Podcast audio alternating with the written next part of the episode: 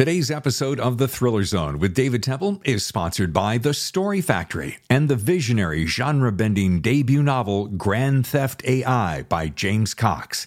The Matrix meets Blade Runner. Grand Theft AI is available now for pre order from your favorite bookseller. Hello and Happy New Year. Uh, excuse the mess behind me, but I am in the middle of cutting the latest edition of The Thriller Zone, now in season two. Man, I am so excited, and I thank you so much for supporting us through uh, the beginning of a new podcast. You know, it's not easy work, it's a one man show right now.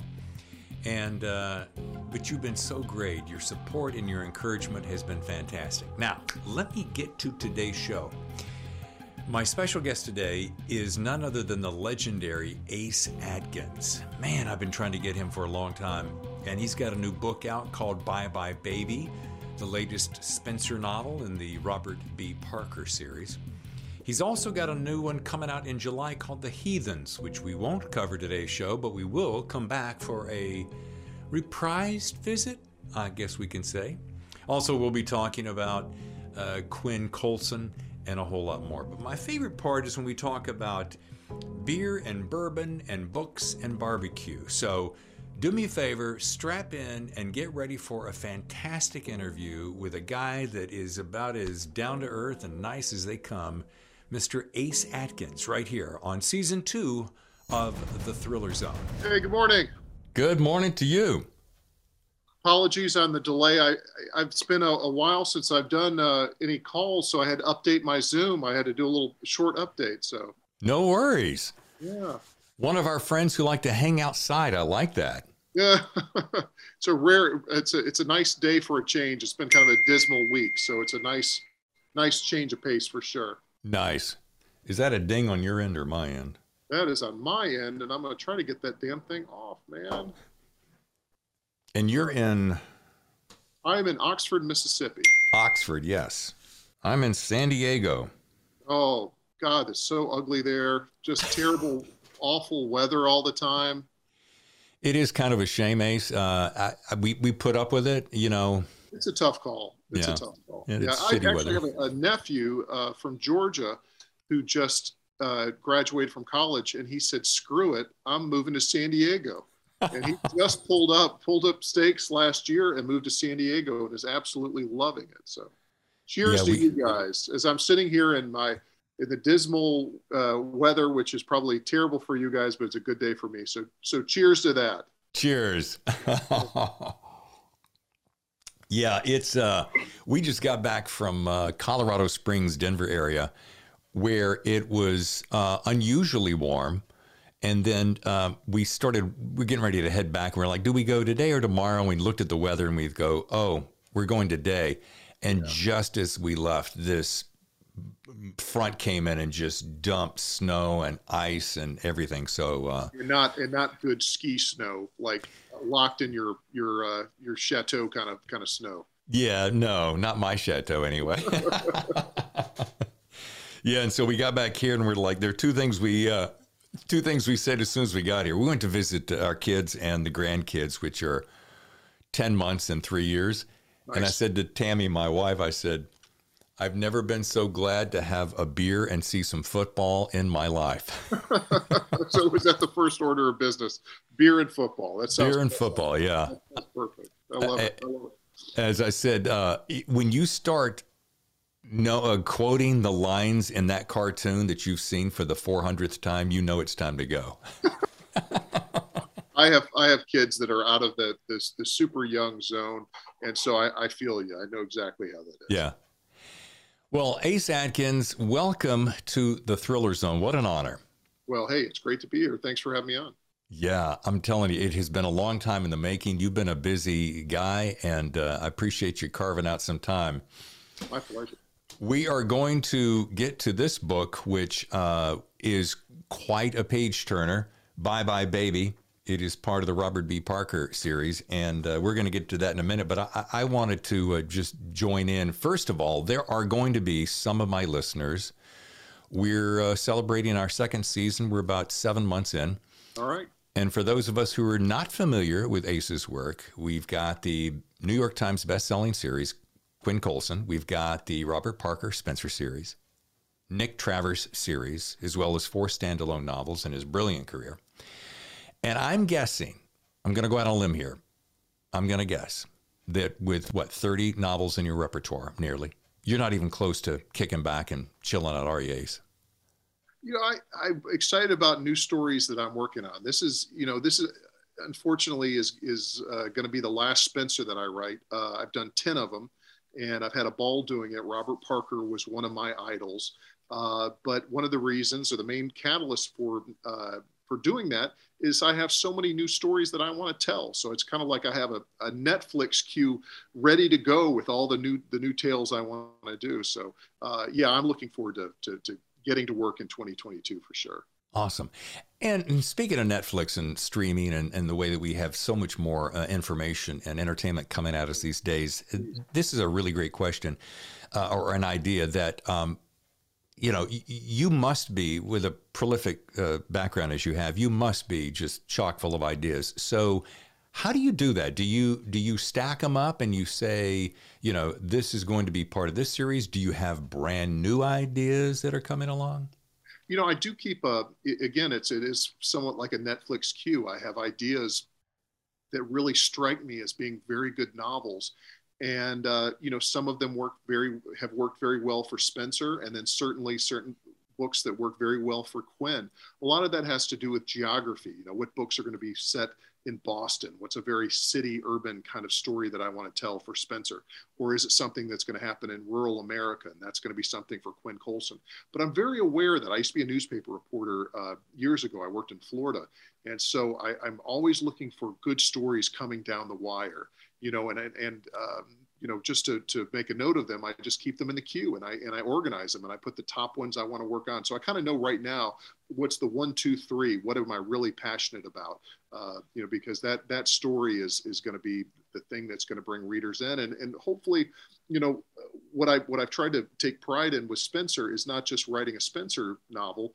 Uh, Mr. Parker had uh, written 39 books before he passed away with Spencer, and you know, the whole reason I was hired was to bring new stories to the table for those wonderful characters that he created. And, uh, you know, hopefully that's what I've done. Uh, I'm, I'm, getting out at, at 10 books that I've written. And overall, it'll, it'll be, there was another book that was partly written by Parker and partly by his agent, but there's going to be 50 overall. So I figured that what a milestone for that character. And, and so uh, I've been, been very pleased to be a part of it. Well, and you know what? You've had Ace. You've had the perfect background. Uh, uh, when when people say to me, and, and I've heard other discussions, whether it's a Thriller Fest, wherever, and people go, "Oh, where do you get your ideas?" And I'm like, I'm always thinking to myself, pick up the newspaper, watch the oh, news headlines. I mean, they're just they're one after the other. It, and, and I'm not talking about stealing an idea wholesale. I'm talking about take a germ of an idea and go tag the classic "what if." And go from there. And and with your background, you had it all around you, didn't you? Yeah, I did, and there's there's no doubt. I mean, I used to cover the uh, the police beat. That was my main thing. I you know I certainly spent a decent amount of time in the courthouse and seeing interesting trials that took place. I you know used to be my everyday when I was a you know, right out of college, uh, best part of the day was getting up in the morning, getting a big cup of coffee on the street, being in downtown Tampa, and going to the police station and talking to the the desk sergeant and the, uh, you know, the, the communications director and the, the, the, detectives who are coming through, you know, hunting for a good story. And that's what my training is, is what is a good story? What's going to motivate that? And I think that, you know, even though you have a character like spencer who's such an iconic character and such a, one of the, the, really the greatest private eyes in history, you know, up there with Philip Marlowe and, and Sam Spade. He's one of our great detectives. He's got to have a good case and he's got to have something interesting to do. And so, yeah, I am always fishing for ideas and I'm not fishing for ideas in other novels. I'm not inspired by, I read this one story, this story in another book. It doesn't translate. But when you see something that's happened in real life, something that's happened in your own community, um, you know that's the that for me that's where everything happens whether it's it's spencer or whether it's quinn or whether it's one of the true crime novels i've written. It's all coming from real life. Well and it keeps it real. And you know it's you know people always say that there aren't any original ideas that everything's been done. But i don't know. I always believe that uh, there's all always a flavor or or an angle. I mean again you take a an ordinary right out of the rip it right out of the headlines and just turn a twist on it, and you've got a whole new story. Like the like in Bye Bye Baby, which we'll talk about in a minute. Sure. You know, it's uh, it's you know when I first started reading, I was like, oh, this is right. Wait, no, that's not exactly right out of it, but it's pretty close to what we just saw, and. Uh, you know, it goes back to my thinking too. There's plenty of room for everybody. You know, we get a little bit uh, afraid of that daunting. Well, there's so many books out there, and the, but there's always going to be somebody who wants that little Spencer flair or that Quinn flair, or you know, it's plenty of room for everybody. Absolutely. I mean, I think that it's uh, you know, if the the, curate, the characters resonate with people, is the story intriguing? That does it draw you in? And it's a it's a lot hard. it's a lot harder than it looks. Uh, you know, it's like it's like with Spencer. You know, um, uh, the the genius of Bob Parker that showed me the way, you know, with 39 books and the other novels that he had written, and he made it look so damn easy. I mean, this there's just when you pick up a Parker novel, you think, oh my gosh, this is so simple, and that was the genius of Parker is he made it look e- easy, and he's he was like a, you know, Parker was like a great athlete. You know, you see a guy stepping up to the plate, and you say, oh geez, I could do that. You know, you know, every guy in America sitting down, swilling beer, and go, oh, I could be one of those guys in the NFL or Major League Baseball. I could do that but the great ones make it look easy and he was one of the great ones. And, and not only did i learn a lot from parker before i learned started writing spencer i learned a lot from so much about spencer writing spencer. And so this has been like a you know uh, like a master class being able to really dissect those novels and see how he did things. And uh, it, there's a reason why that character is so popular 50 years 50 years on. Not a lot of not a lot of characters have that kind of longevity. No i can't think of many. You know and, and it makes me wonder with that journalism background, were you thinking, were you daydreaming about being a writer as it, it, during that period? Was it further back in college? Was it even further back? I mean, how, when did you decide that, you know what, that right there, full time guy, that's what I want? You know, I have to admit, I, I did from a very, like a very, you know, you ask kids uh, about their career and what an unusual career that I had chosen. And I was, I was an athlete in high school and in college. And, but that was never really my dream. I mean, that was something I did. That was part of you know uh, how I paid for school, and I was glad to be part of it. But my dream was always, you know, I loved going to a bookstore. I loved going back in those old days, going to a used paperback store and, and seeing Robert Parker on the shelf and and and uh, finding, you know, it was harder to find books back then. You know, 25 years ago, it wasn't like now you could just you know order something online. I mean if you were looking for you know an early parker book you had to go to the old paperback store and go find it and search it out. So that's what i wanted to do you know john d. Macdonald uh, i was very fortunate to know elmore leonard uh, and he became a good friend of mine. And and and i was just he was one of my heroes. And so that's what i wanted to do. I wanted to that was the career that i wanted to have. So i knew that certainly probably going back to high school in college and then the question of, of how do you do that? You know how does that how does that really translate? You know you don't put in a resume to become a crime writer. And i think what i was really lacking i knew the kind of stories i wanted to tell but i didn't have good stories. You know i you know i didn't have the life experience that parker had. I didn't have the life experience that john d. Macdonald had. So i i really fell into it but uh, that's why i became a, a reporter and that's why i wanted to be on the crime beat is to collect those experiences, to collect those stories, to hang out in the you know the, the police department, to hang out at the at the jail, to do jailhouse interviews, meeting people. You can't. I don't think you can write authentically if you haven't been around that world. And I was so damn fortunate to be a part of that. And it's everything I do uh, since that time. I have not been a uh, you know full time journalist uh, since 2001 but that experience I had during those years was just absolutely invaluable. Okay, well, I, I got to admit, I'm a little distracted because you were former friends with one of my absolute heroes. How did you um, get to know and befriend Elmore Leonard for crying out loud? Well, it's a good story. I'm glad you asked that because it, you know it's something that uh, it sounds unbelievable. I got to know uh, Elmore Leonard when I was in France uh, we were both on a book tour, uh, book promotional tour, and also hitting some um, a book festival that was in the south of France. I know this sounds just unbelievable, and uh, he and his wife were there, and uh, we spent time on the train together and at the you know doing these press junkets, and, and it's so unusual in France when you do promotion for a book because people love writers. I mean, writers are, are much bigger celebrities than they are in America. And so when Elmore Leonard got off the train in, in, in the south of France, there was media meeting him there and, and pe- pictures and flash bulbs going off and whatever. I mean, he was such a hero. Wonderful man. And we ended up striking up a correspondence, and he was um, very old school. So we did not email, uh, we exchanged letters. And so I have some very treasured letters that came from him that were, you know, typed out.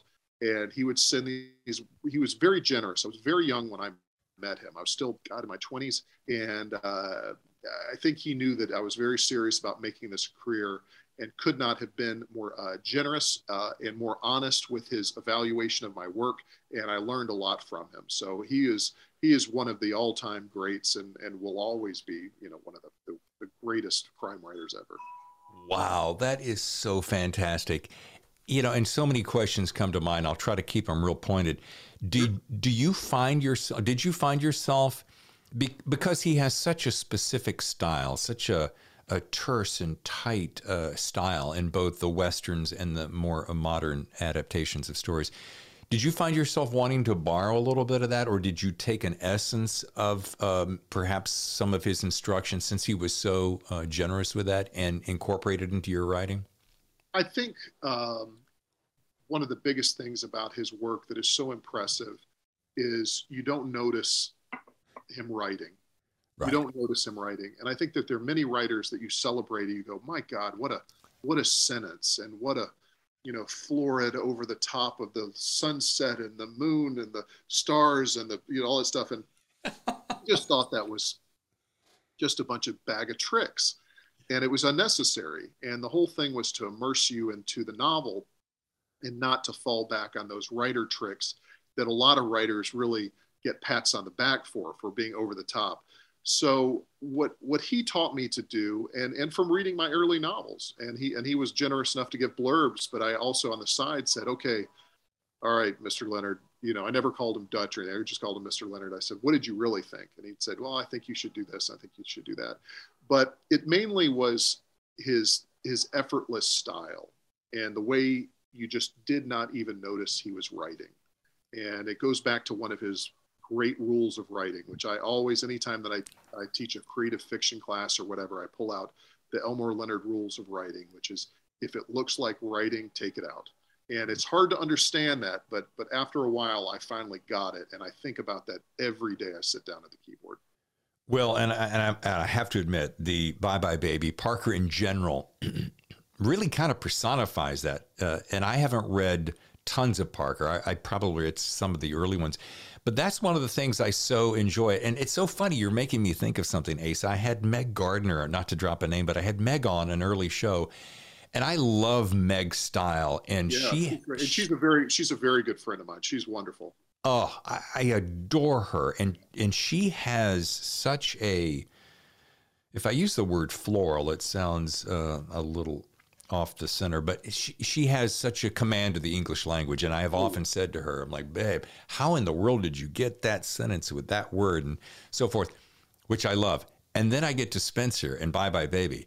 And I'm just going tin tin and you know the pages are just doing this and I'm so lost in the story and the yeah. lack of uh florid mechanics that I just you, the book is over and you're like oh geez where did that go so and I think that it's two different, very uh, different uh, ways of storytelling. Meg is one of my favorite crime writers working today. She is uh, outstanding, one of the smartest people in the business, a wonderful writer, and comes up with some of the most inventive storytelling. I love her books. Um, you know, Parker, the, the way that the books, you know, flow and read is very much um, a Parker type thing. And it's a very unusual thing. When I sit down, you'll see a lot more influence in Elmore Leonard with my Quinn Colson books. Uh, the Quinn Colson books are absolutely me and my style and the way that I write and the way I want to tell a story. But when I'm writing a Spencer book, I have the added layer of difficulty, which I'm writing it as the way Parker would have written this book.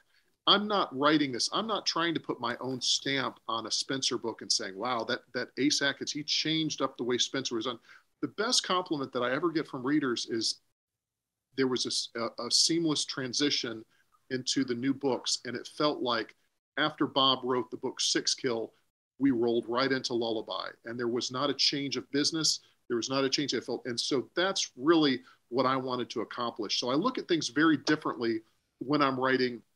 You know, I say my own books, but they are. You know, when I'm writing a Quinn Colson book, that is my own book. You know, no matter what I do when I'm writing a Spencer book, it's still Bob's book, and it's really it is i would never write for anybody else i would ever never have any interest in writing for another author i just love the spencer character and it was it's just been a blast writing that thing but i, I really come to it again with the added le- level of difficulty or layer of difficulty which is to write it as bob would have written use the words bob would have written uh, the, the pacing bob would have used all those kind of details well, it, it, so so many questions are racing to my mind, so I'm going to get right to it. Do you recall the first Robert B. Parker uh, book you read, and was it well prior to your being approached by his estate to carry on the torch?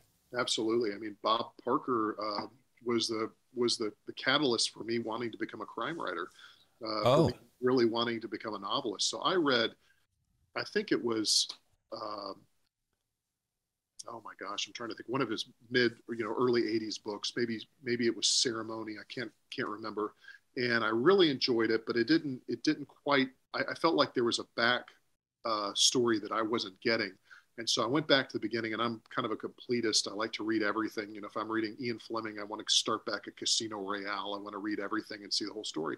And Bob's story with Spencer is not necessarily a long arc. You know, usually the books are very self-contained, but you certainly gain a lot of knowledge about that character going back to the beginning. So, again, I went back to a secondhand bookshop was not, I, I, think at that time it may have been out of print or at least hard to find. Got a copy of Godwulf manuscript, the original novel that was published almost 50 years ago uh, now, and uh, uh, started that. And I just, oh my God, that novel just blew me away. And I said, this is this is what I want to do. This is the kind of story that I want to write. This is what I want to get into. And it led me to you know, becoming a, a, crime reporter and hanging out with cops and, you know, the, the crime beat and then writing detective stories. And, and it was funny, Parker really, it wasn't the other way around. Parker led me to Hammett and Chandler. Um, you know, I read Parker before I read Hammett and Chandler. And then I read those guys that, that had influenced him and the, the, the whole story of the, the, the great American detective novel. So, you know, we're going back to when I was a teenager uh, reading these books, wow. and uh, it was just a yeah. It, to to be able to come back around uh, into my career, and then to be able to write that character uh, was has has been a thrill. Well, you, you, know, much my audience is made up of uh, both est- uh, established authors, whether it's traditional or self-published, and but for those of whom have no idea what it's like because I try to, when I was studying up on you, I was like, what would it be like? And this is, and, and you've kind of referenced it, but I want to see if I can get one more step specific. Can you share what it's like to step into and write as another author? You're not just borrowing cadence and minimalism. You're doing more because if, have you ever acted, by the way, in school or no, but I've been uh, I've been around that world, so I, I know. Yes, I, I, I, have very good friends that are. I, I have friends that are actors that I like them so much I would never become an actor because I see the talent that they have. Okay, so the point being, uh, you know, a, a good actor can take can become this other character that they are not, and they do it with reckless abandon, no seams. You don't see it happening like the De Niro's and so forth. So I, I'm kind of wondering if it's anything like that to write as someone else. I think it is. I think no, no, for sure, and I think that's a really uh, terrific analogy. That's exactly when I am writing. Uh, I am writing in the voice and the style and the manner of Robert Parker. Uh, again, from day one, you know, I never had the the idea of I'm going to put my personal stamp on this. I'm going to change the. Nobody wants to see that. People want to see Spencer continue, and the books are first person, so you do have to get into that character. Of course, the joy of writing this character is that character has been so much a part of my life that I started that almost immediately. I remember when they when I was asked if I would contribute some pages to possibly starting to write Spencer. The editor, uh, Chris Pepe, who had been Parker's editor for 20 odd years or, or more, Chris said, um, you know, at this time I was already established crime writer. She said, "Do you want me to send you a box of Bob's books so you can get used to the style and what he wrote about?" And I, I said, "Chris, I said." I've been reading his books since I was a kid, and I said I have every one of them on my shelf, first editions. I said I'm a, not only a, a Parker fan, I'm a you know I'm a, a completist as far as a, as a book collector. I said I could. She said, well, when can you start? I said, I know that character so well, I can start tomorrow. And so there's so much about that character as I grew up that you know our lives are very similar. You know, I, I know what it's. Uh, you know, we like to. You know, we like to. Uh, drink beer. We like to, you know, work out. Uh, you know, I like to, uh, you know, I like to watch baseball. I like, uh, you know, all those things that are very, you know, I, I know what it's like as a reporter to investigate cases. I know what it's like to run into, uh, you know, issues trying to get to the truth of something with the police and all that kind of stuff. So I felt like over the years that character has really in- influenced me not only as a writer as a person. So, but but certainly as I'm writing that, when I am writing a Spencer book, I do get into character, and it is very similar to an actor. I think getting into a role. Here's a great question that would be part of my uh, rapid fire, which usually wraps up the show. And and how, what is your process like? And and I don't know why all writers want to ask other writers their process. It's probably the same with sports or actors. But do you like? because you, you, you triggered my thinking when you said uh, get into character. Do you like to go into solitude? Do you demand solitude and silence, or do you like can you go to the do the coffee shop thing with all the atmosphere and the noise and listen to music, etc.? Uh, I think for me, coming out of uh, again the training in, in, the newsroom, the newsroom is not exactly a holy, uh, uh you know, you know, it's not library, you know, soundproof void, you know. And I think that uh, I had to train myself to listen to a lot of noise. So, so I know that years ago, I had rented an office that was out in the country uh, here, and it was so quiet at some point that I was working. This was like 10 or so years ago. I could hear the wind blowing around the buildings. It was just so quiet, and I couldn't write. It was just too quiet. And I ended up even paying the rent for the office, but I would go to the local Starbucks or coffee shop or whatever and write because I needed the action around me. Um, so I like a little bit of noise. I like a little bit of action, not too much noise, not too much chaos. But uh, you know, for me, I like to be around. You know, I, I can write a tremendous amount sitting down in a coffee shop and just having the activity around me. I can't work with ringing phones and answering email. I, I don't multitask like that, right. but I do like to be around people and I like to have some energy around me while, while I'm working. Yeah. Not that it's about me, it's about you. But I, I know when I was living in New York uh, with my wife uh, a few years back, I I really excelled when I would go down to about Midtown and sit in a restaurant where the there was construction and traffic, but for some reason the sound of the city energized my brain and it made it oh, so much I mean, easier I wrote, than. I wrote some great uh, Spencer chapters. Uh, good friend of mine has been wonderful over the years. Let me uh, use his condo in Cambridge, and uh, I'd go down into uh, you know coffee shop somewhere in Cambridge and just sit down and the action and the you know, you're right, the jackhammers and the, the noise and the people talking and, you know, just hearing that, that just would always get me right in the flow of Spencer. And I love being around that. It just yeah. is the best place in the world for me. If I gave, if you gave me a, you know, solitude of a cabin on the lake or whatever, I'd, I would do absolutely nothing. I have to admit something, Ace, I, and I, I, I, whipped my head when I read the name Philo Vance mentioned in the book and in reference to Spencer. And then, upon further investigation, pun intended, I realized that you are referencing the amateur detective from the SS Van uh, SS Van Dine's, right? Series right. the yeah. I'm assuming you're a, a, big fan. You know, I don't know those books that well, to be honest with you. I know those films. Uh, uh, with uh, William Powell, and I kind of came to those films through his, you know, his Nick Charles and the, the Thin Man films, which I love, absolutely love, and of course I love that novel as well. Uh, but yeah, no, I am familiar, but probably more familiar with the the early talkies that he was Philo Vance, and um, you know that was kind of an interesting thing when I first uh, started writing Spencer. It was kind of a, mentioned to me as maybe I I shouldn't have such uh, old references. Maybe I should be referencing new things, whatever.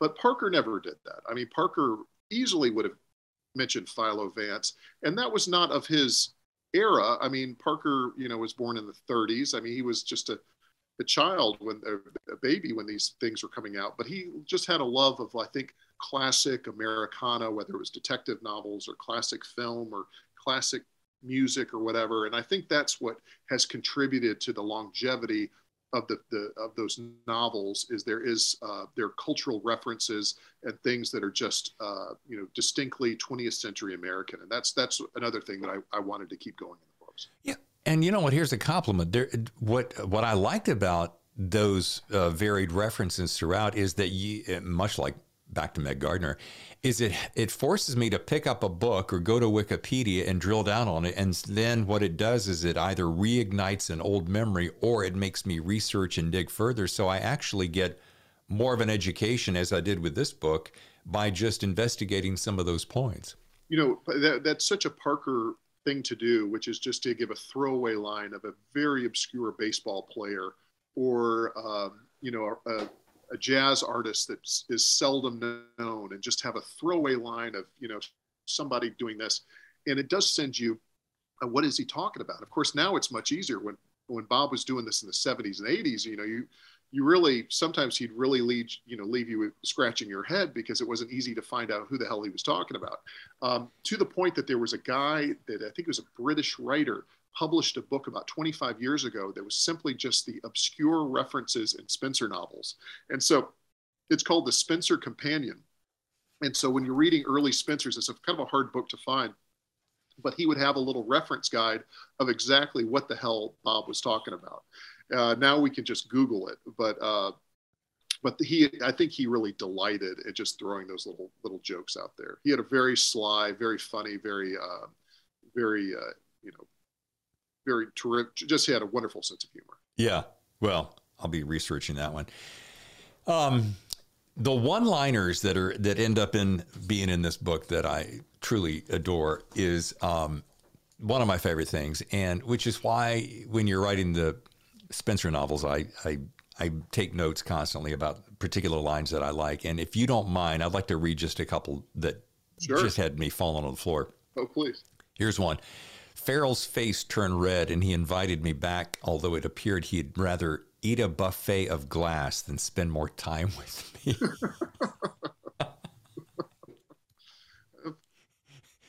Where in the world does that come up with? I think uh, you know, I, I, think that it goes back to I think that type of uh, you know those little one-off lines are certainly in the spirit of Raymond Chandler, and yeah. Chandler had those. You know, I'm not not in any way is that it you know to the the great level of Chandler, but I think that that's all what we're trying to go for. I think that that's what certainly got Bob influenced. There would be no Spenser without Philip Marlowe, and uh, that that world weariness uh, is such a part of the, the classic detective novel. It has to, it has to be in there, and hopefully hopefully gives you a little laugh. I think that's why I think that's the longevity longevity of Chandler, and I think that's the longevity of Parker. Is if it gives you a laugh and a smile, and it's not about uh, darkness and gloom. And I, and I think especially during these days, uh, which which have been tough on everybody, whatever. It's hard for me to read a book that doesn't make me laugh, and I think that's why going back to our our you know uh, conversation earlier about Elmore Leonard is God, you just love those books because they're so much fun. You know, they yeah. just always would make you laugh. Uh, here's another one. I, I had to read it twice because I enjoyed it so much. Uh, one character says to Spenser, You don't talk much, do you? He says, Never say anything that doesn't improve the silence. That's good enough of itself. However, Rosen said, You always keep to that? To which he responds, Yeah, but it's tough. I have so many interesting things to say. there was one of the, the, the real wonderful assets uh, when I first write, started writing Spenser, uh, was getting to know uh, the people in, in Parker's inner circle. And when Bob passed away, uh, the people that were around him had been such a part of his team for a long time, and I meant his just his his support team, uh, including his Joan Parker, who became a great friend of mine and was one of the funniest women I've ever met in my life. Uh, and also a man named Mel Farman. And Mel was Bob's best friend for over 50 years. And before I would start writing a Spenser book, I'd go up there and hang out with Mel. And that, that sounds like something Mel would say. Uh, that's kind of that kind of edge, that, that, that kind of wry, kind of offhand humor um, I think Bob and Mel used to just riff on each other at a bar.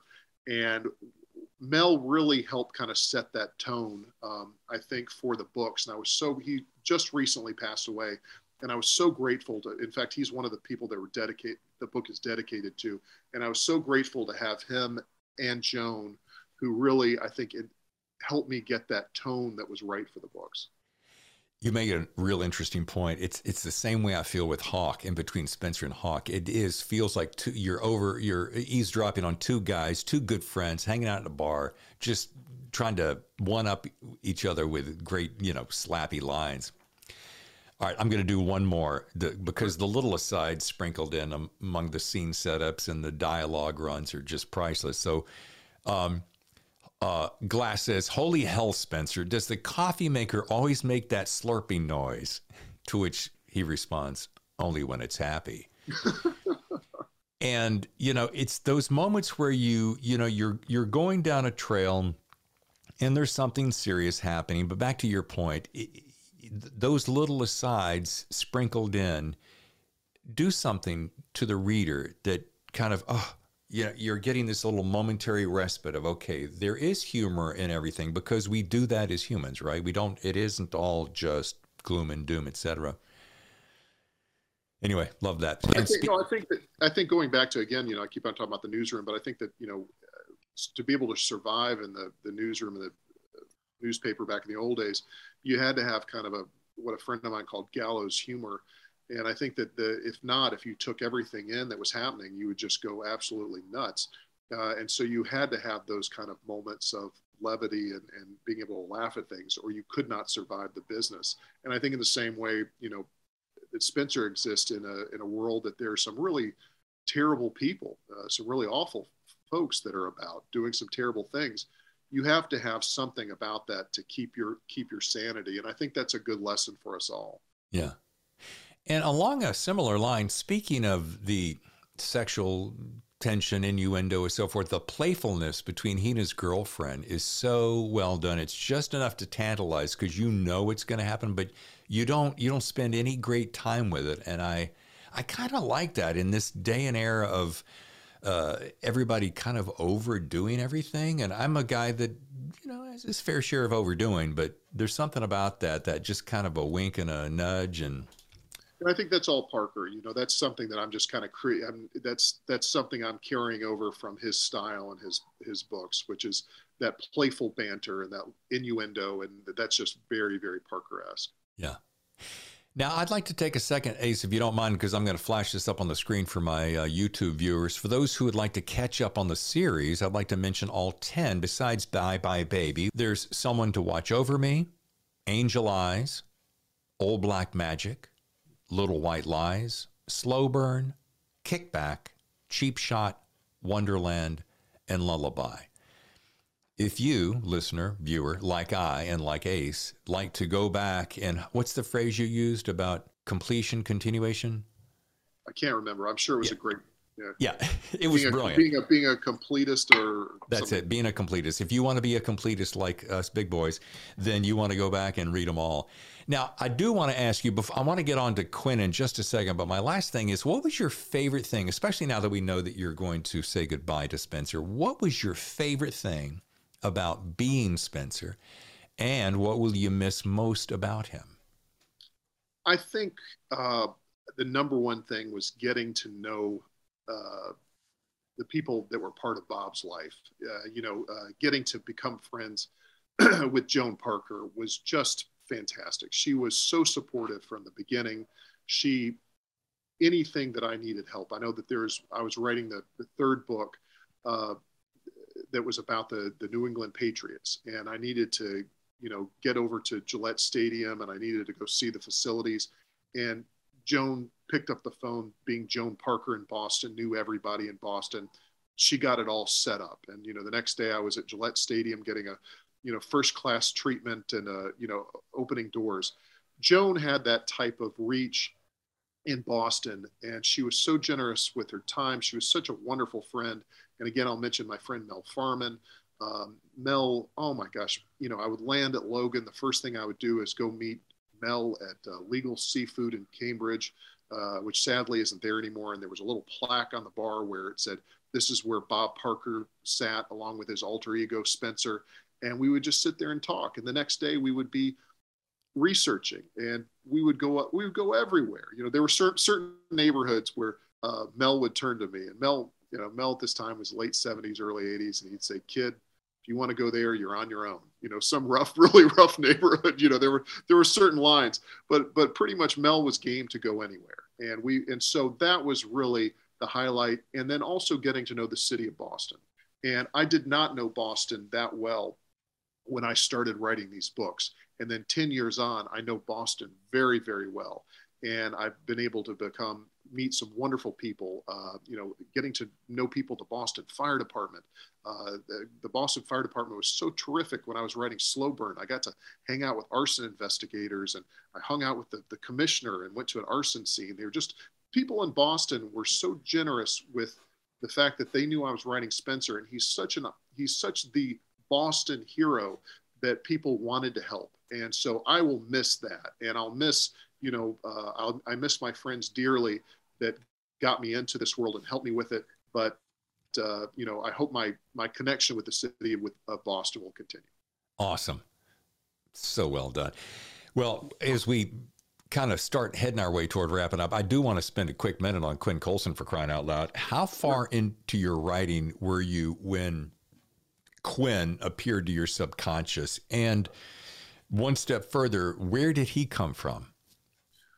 I was writing, I wrote very early on when I was in my my 20s, early 20s, I had this character Nick Travers who was, you know, kind of a I'm from the from the South, and he was kind of a Southern version of, of you know, very influenced by Spenser. Uh, instead of an ex boxer, he was an ex football player. He lived in New Orleans. It was very New Orleans centric, you know, very very influenced, very very much inspired by by Parker's work.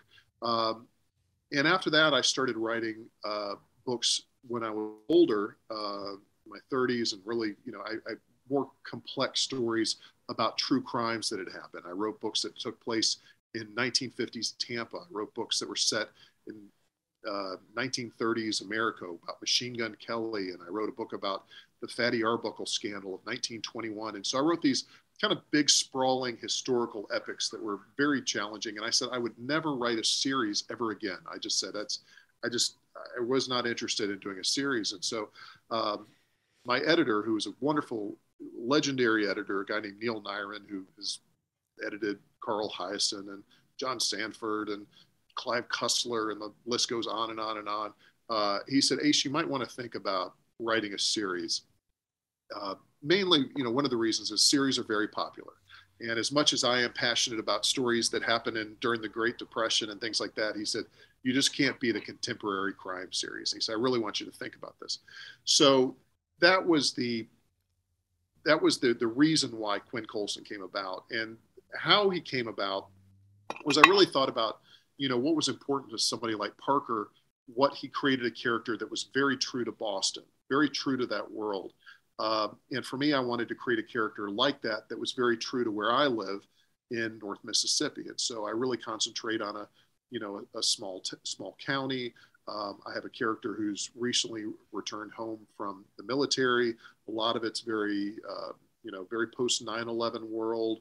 Uh, you start seeing kind of the rise of these uh, extremists that have come in that are starting to you know influence this world. And it, it just i wanted to write uh, kind of a grittier version if this makes any sense of the andy griffith show. So if the andy griffith show and the and sheriff andy had an r rating you know there you'd have quinn colson.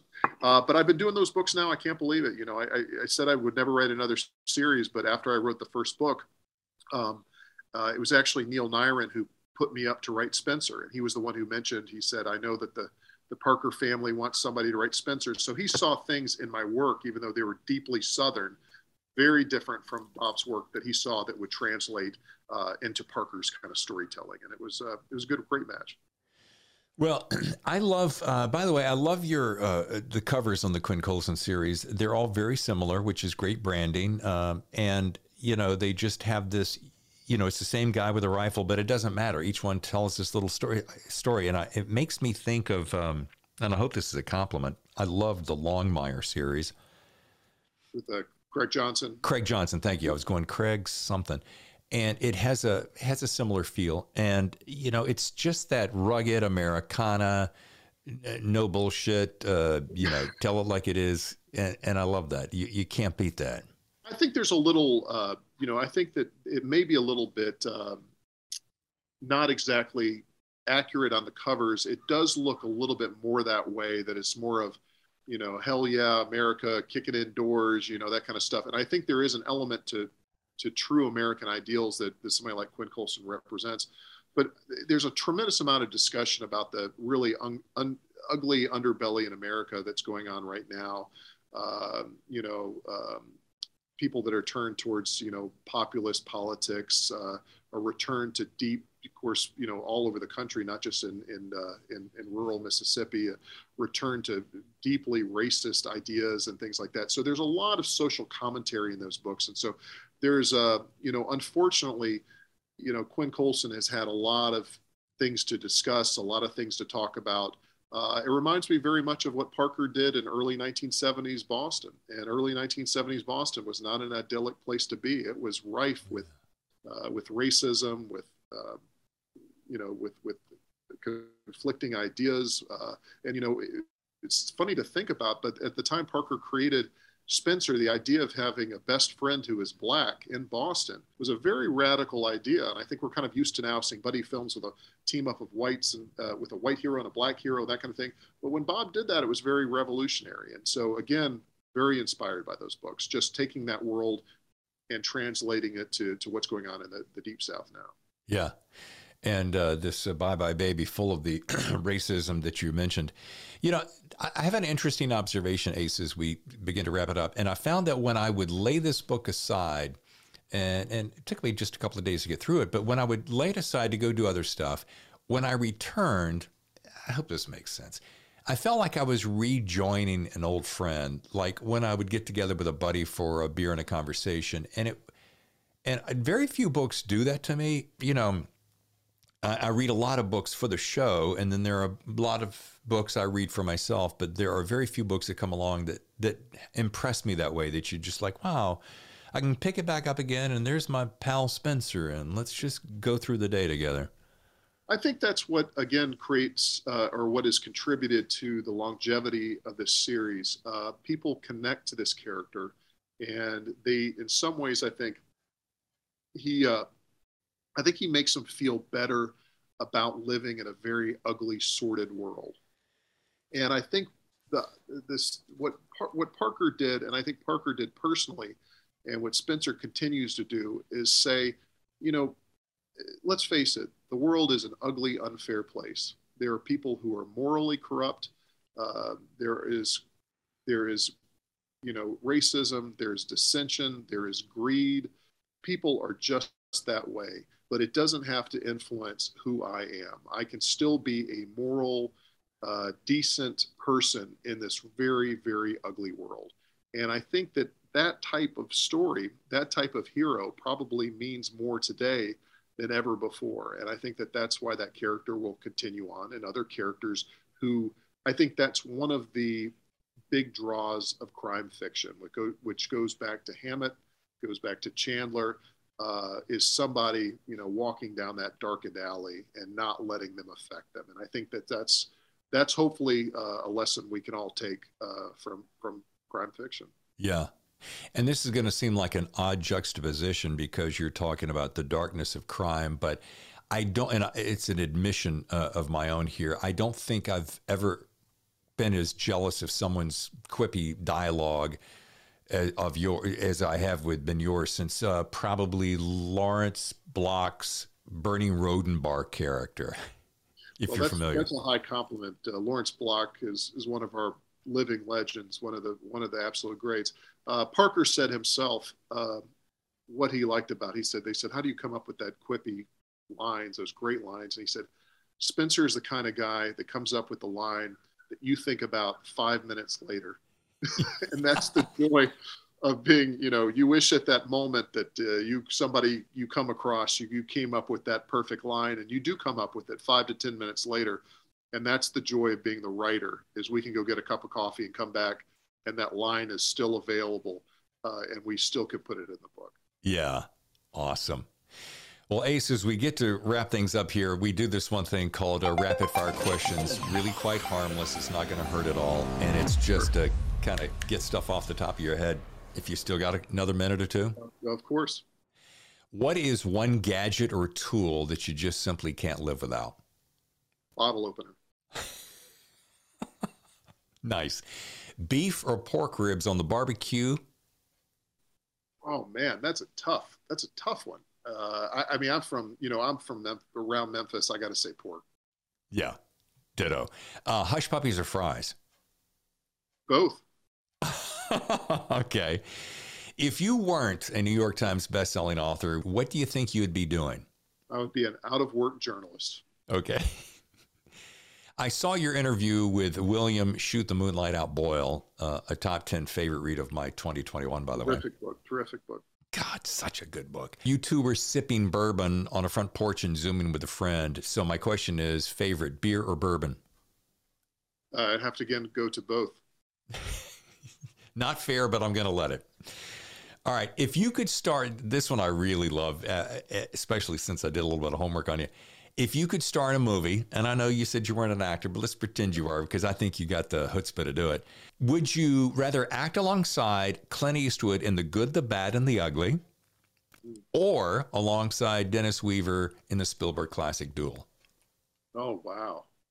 Uh, you know, it, it would be hard to pass up. If the role is the evil truck driver, I would probably, I would say Duel. I would say Duel. What a fun character, right? Absolutely. One of my all-time favorite movies. Come on, Good, Bad, and the Ugly. Ugh. If you were, if I could take you on a tour of my house, I have a, an original movie poster of The Good, the Bad, the Ugly in my kitchen.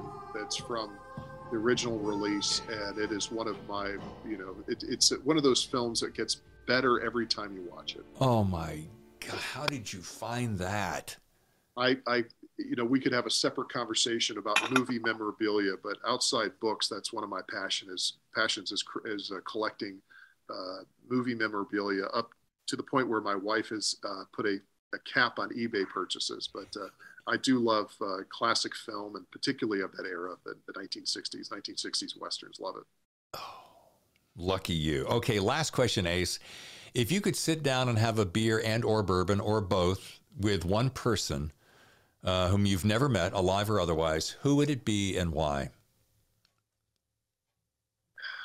You know, I think you know probably we would going back to to, to Spenser and to Parker and and what I do and what he did and whatever is I think I'd like to I would have liked to have hang, hung out with uh, Raymond Chandler.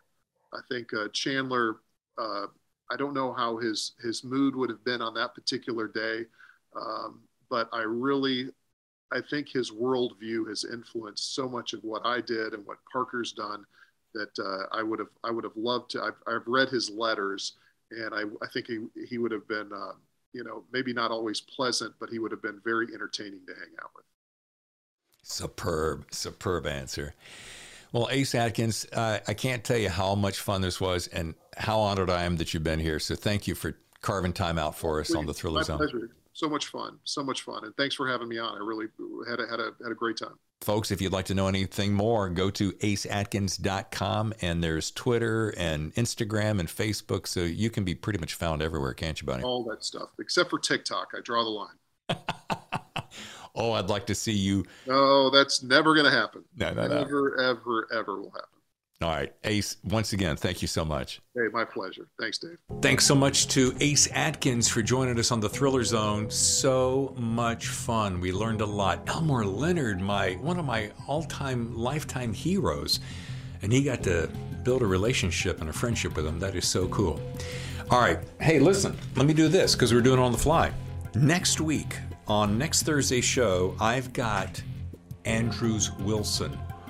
These guys are writing machines, the dynamic duo writing machines. We're going to talk about all their books the faith based books, the action books, the military books, what they've got coming. Movies in the making? Don't know. You'll have to tune in to find out. So much stuff jammed into January. I couldn't be happier.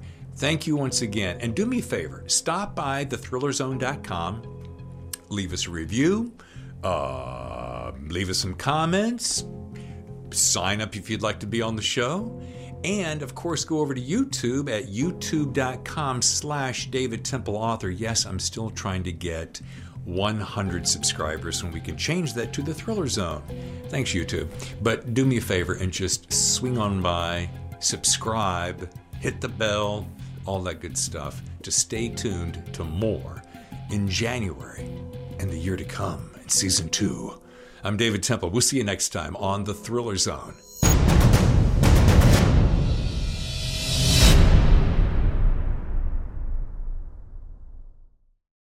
The Thriller Zone has been presented by The Story Factory and the visionary genre bending debut novel Grand Theft AI by James Cox. The Matrix meets Blade Runner. Grand Theft AI is available now for pre order from your favorite bookseller.